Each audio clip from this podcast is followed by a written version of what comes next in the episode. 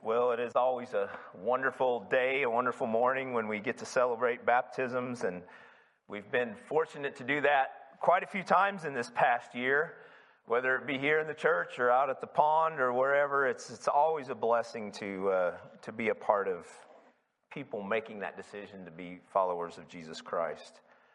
Well, as Kim said, welcome to the second Sunday of Advent. Our our theme during this season of Advent leading up to Christmas is How Will We Know?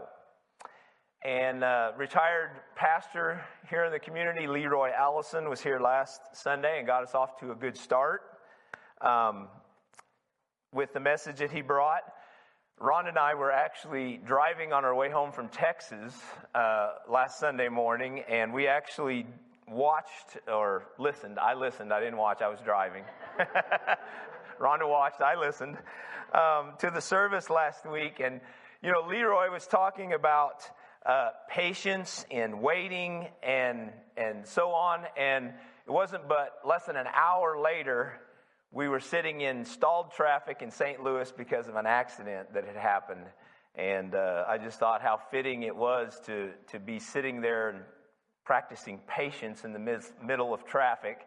And just had to think about all the times in life whether it be in traffic or other places that we need to practice that patience and waiting.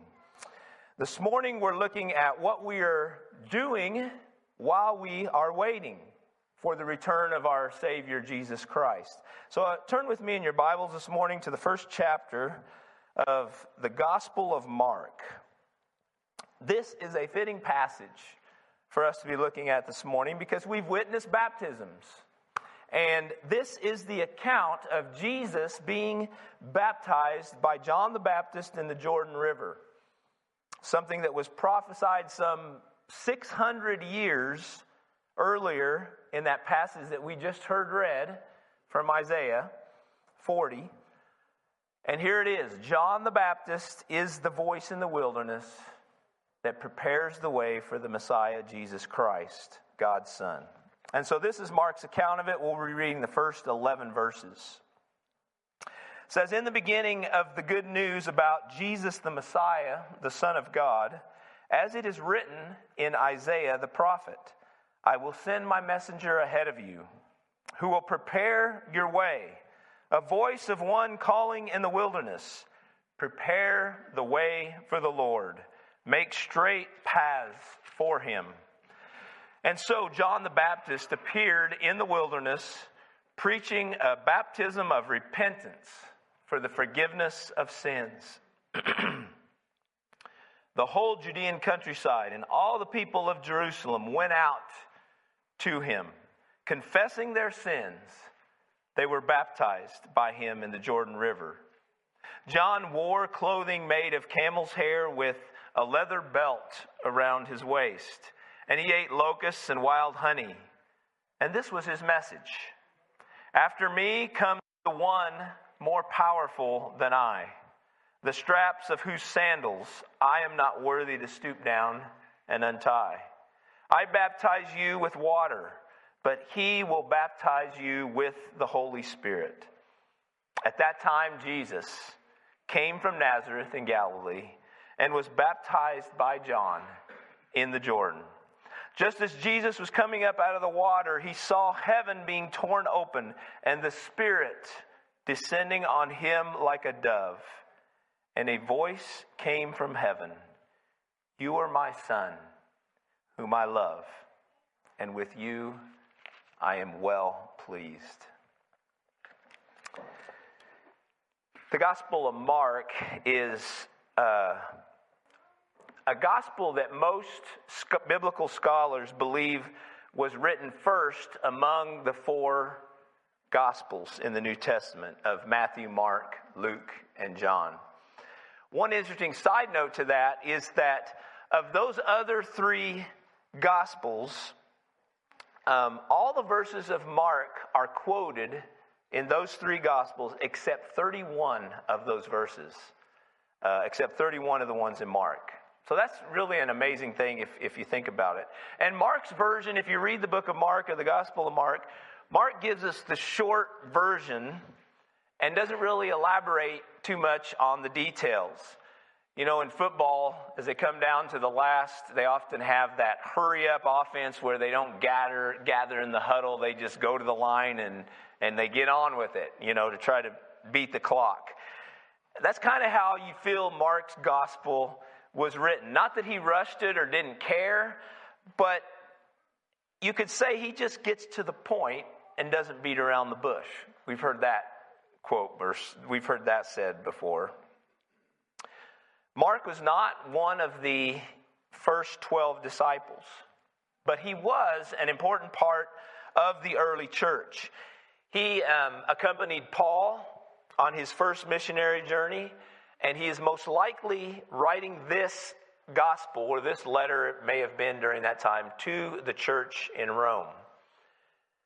So, in this Advent season, it's always interesting, you know, that these verses in Mark and the prophecy of Isaiah are included. Almost every Advent season, they are included as we lead up to Christmas. And so, why is that? Why are they always included? Well, Christmas, of course, is about the birth of Jesus. And yet, here in these first verses of Mark, Jesus is already 30 years old. Mark skips over that whole Christmas story that we're going to celebrate later this month. Jesus is already 30 when, when these verses begin. Of course, Matthew and Luke cover it well, and that's usually the verses we hear from around Christmas. But here's the reason I think that um, this is a part of our Advent scripture texts. John the Baptist, while waiting for Jesus to start his ministry, is making himself useful for God's kingdom. He is preparing the way, he is baptizing believers there at the Jordan, and he's preaching about the importance of repentance for the forgiveness of sins. Last Sunday, we heard about that period of waiting. And you know, in the Old Testament, they waited for Jesus the Messiah to come 100, 200, 300, 400.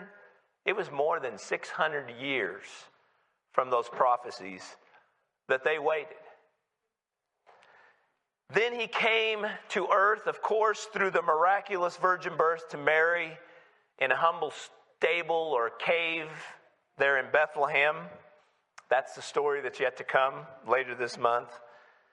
But what did those prophets, what did the, all of the people and the religious leaders and, and everybody, what did they do while they waited all of that time? More importantly, for us today, what are we doing while we are waiting for the promised return of Jesus, the second coming of Jesus. Because in Mark 13, some chapters later here, Jesus says this He says, At that time, people will see the Son of Man coming in clouds with great power and glory, and he will send his angels and gather his elect from the four, four winds, from the ends of the earth to the ends of the heavens. What a day that is going to be. And we look forward to that day. We anticipate that day, but we don't know when it's going to happen. We don't know if it will even happen while we are still living here on this earth. But we know that we need to be watching and we need to be ready. Jesus also talks about that a few verses later in Mark 13. But what are we to be about? What are we to be doing here while we wait?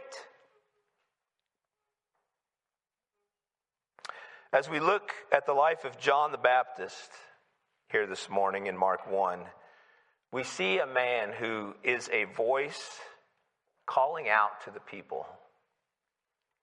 We see a man who is preparing the way for Jesus. And we see a man who is talking to people about repentance, confession, and ultimately the grace of Jesus that will come to save them. He's making himself useful for the kingdom of God while he waits for Jesus to appear there at the Jordan River. As we heard, his useful ministry led to the baptism of Jesus and, of course, the beginning of Jesus' ministry in Galilee and Judea. But what about us? You know, as baptized believers and as, as followers of Jesus, how can we be useful while we wait for his second coming? Or, just as we live our lives in this world as followers of Jesus. We're going to look at five ways that we can allow ourselves to be used by God or be useful in spreading the love of God, which we sang about this morning, and the good news of Jesus Christ. In Ephesians uh, 2, verse 10, Paul says this He says, For we are God's handiwork, created in Christ Jesus to do good works, which God prepared in advance for us to do. You know, it's always important for, for people to have purpose in life. And as a follower of Jesus, our purpose is to realize the good that God has prepared for us to share. And then to do it or share it when God puts those opportunities in front of us. And, you know, God does have a purpose for you and for me. That's really the first step. It's recognizing God's purpose. You are a unique creation, designed by God for a specific purpose. You know, we've all heard that there are no two people in this world who share the exact same DNA, and that just blows your mind. It's amazing to think about that. Um, that is how amazing God's creation is. But you could also say that no two people are exactly the same on the outside either, or in personality. I mean, even identical twins are not exactly identical. There's always something. We just went through our spiritual gifts uh, weekend here at, at church to discover what our spiritual gifts are. And um, I worked on that list this past week. You know, everybody turned theirs in, and I worked on that list. It's amazing how many of you have similar gifts. And John Nisley, when he was here leading us through that, he actually mentioned that that weekend. He said some 80% of people will fall into the category of mercy and helps and giving, those spiritual gift categories. And God gives everyone different opportunities. God gives someone that's sitting next to you or in front of you and back to you, they're going to have different opportunities this next week than what you have in order to share uh, the love of God or the good news of Jesus. Uh, but so, you know, God has a purpose for you individually. And so finding what that purpose is and bringing it to life is what gives us energy as we walk the daily walk in this world for Jesus. The Lord has blessed us with many talents, skills, resources, and gifts. But it's not for our selfish gain, it is for the greater good of God's kingdom. Think about that this week. What purpose has the Lord placed on your life, and how can you be useful in fulfilling that purpose for His kingdom? Next is understanding our call to service. Jesus, of course, is our ultimate example of this. He stooped down to wash the disciples' feet during the Last Supper that he had with them, and he said, Go and do likewise. Now, you know, was he saying to go out and wash people's feet when he said that? No, not literally. Was he saying to go out and, uh, you know, serve other people? Yes, that's exactly what he was saying. In his name, we are to go out and serve other people. Jesus said that he came to serve, not to be served. And so he calls us, as his followers and believers, to have that same attitude, that same life of service. As followers of Christ, we are called to emulate his selfless and his sacrificial love through acts of service to others. And the reason that we need to understand that is because our flesh is more interested in me often than it is them. We have to tune our heart to the way of Jesus to realize that in his call to service, it is them that we need to be looking out for. And that's very countercultural these days, you know? The ways of Jesus and the calls of Jesus often are that way in our lives, countercultural. His kingdom ways are often upside down from what we see in the world. So take time this week and pray and ask the Lord what area of service He is calling you to, whether it be in this church, whether it be in this community, or anywhere in the world. What person or family is Jesus calling you to help or to serve? A third way that we can allow ourselves to be useful to God is just to be attentive and to make ourselves aware of the needs of others. You know, subscribe to some emails that might make you aware of those things. You know, there are some emails I get in my inbox that some people would consider spam or trash, but I don't ever mark them as spam or trash because it might be making me aware of something in the world that's going on that I need to be aware of or that I need to be attuned to. Get things in your mailbox. We call it snail mail these days, but get things that come to your mailbox that make you aware of some of those things. One magazine that comes to our mailbox each month is the Voice of the Martyrs magazine. I mean, that's something we don't hear or talk about much, you know, persecuted Christians around the world. But when that magazine comes to our mailbox each month, it's right there in front of me. Yes, people are dying and being persecuted for their faith each and every day in our world.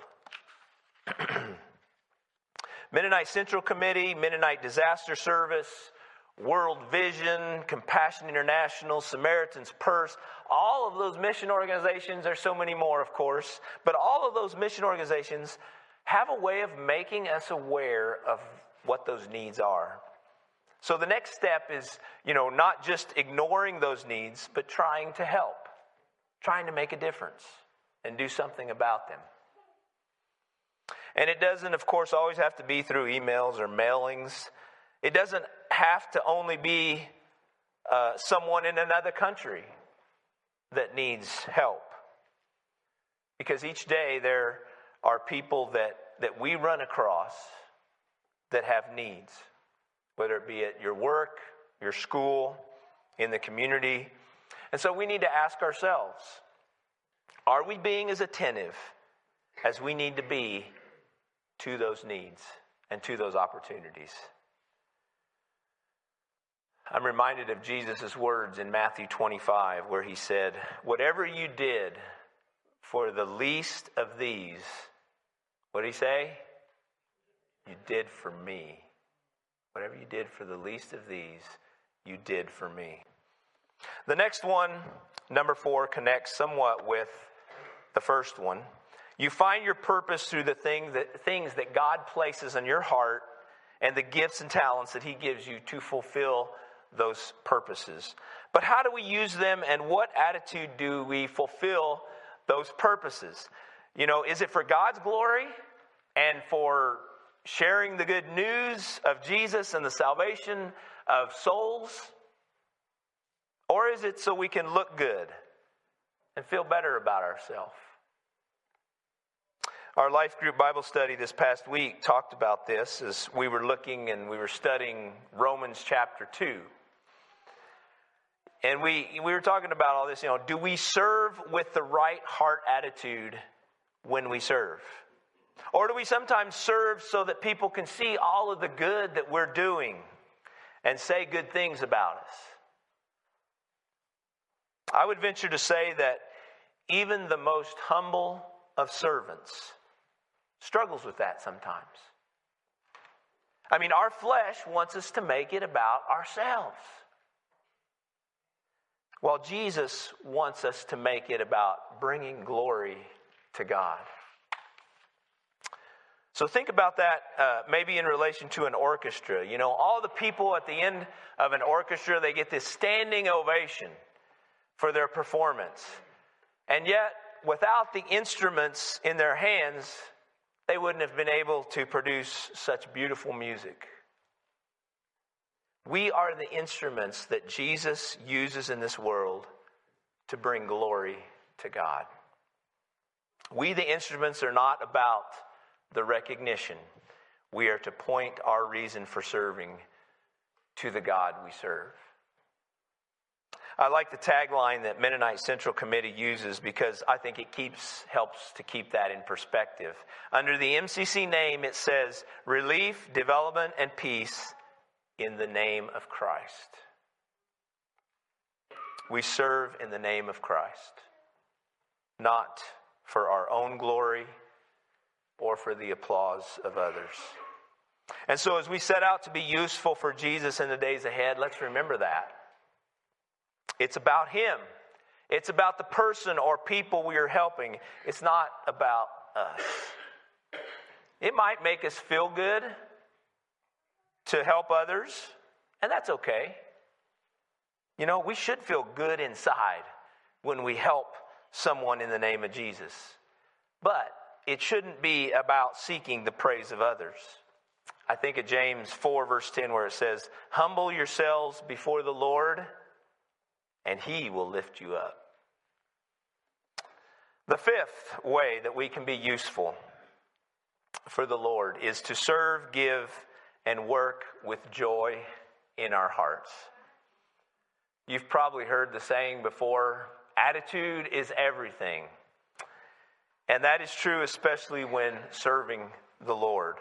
If we're going to put all of these things into practice, we need to do them with joy in our heart and not view them as some kind of busy work or just all of these tasks that we have to accomplish. God has gifted you with those gifts. God has gifted you with those talents and those callings because you are a valuable servant in his kingdom. In Luke 12, verse 48, Jesus said this He said, From everyone who has been given much, much will be demanded. And from the one who has been entrusted with much, much more will be asked.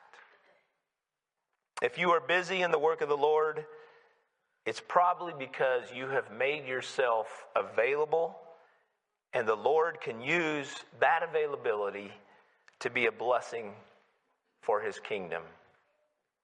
I'm not saying, of course, that we should always say yes to everything, but I do think we should pray over it sincerely, and we should allow the Holy Spirit to lead our answer instead of letting our flesh tell us how we should respond.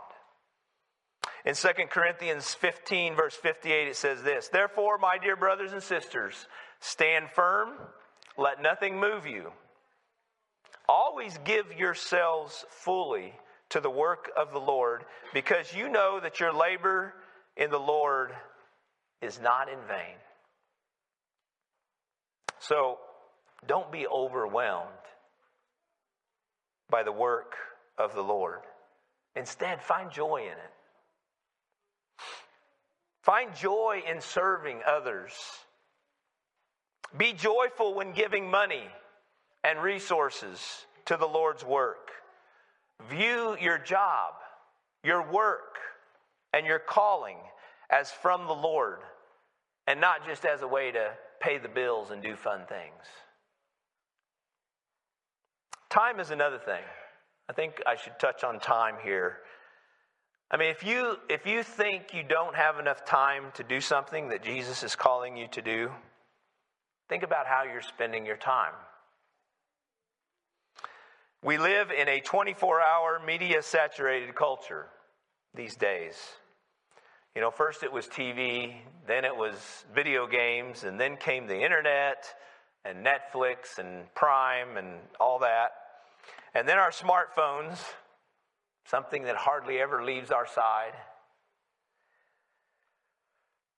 I think we could probably find the time if we tried hard enough. I saw a funny meme this week that was funny, but maybe not so funny. One of those, you know. it said this It said, Last night, our Wi Fi stopped working, so I spent a few hours with my family. They seem like good people. we get the hint, right? We get the hint of what that's saying.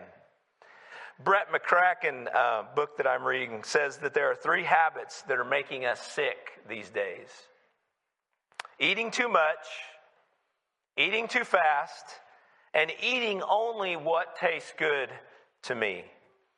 Now, of course, those hold true for our eating habits. But then he shared that he wasn't talking about eating habits, he was talking about our media habits. We consume too much of it, we take in we take it in too fast, and we only tune in to what we like. There's truth in that. With all that said, it also gives us less time to serve the Lord. And if we feel stressed and busy, we can often lose joy in serving.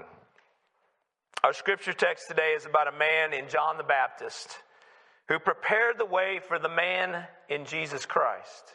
God's Son, to come and show us how to live.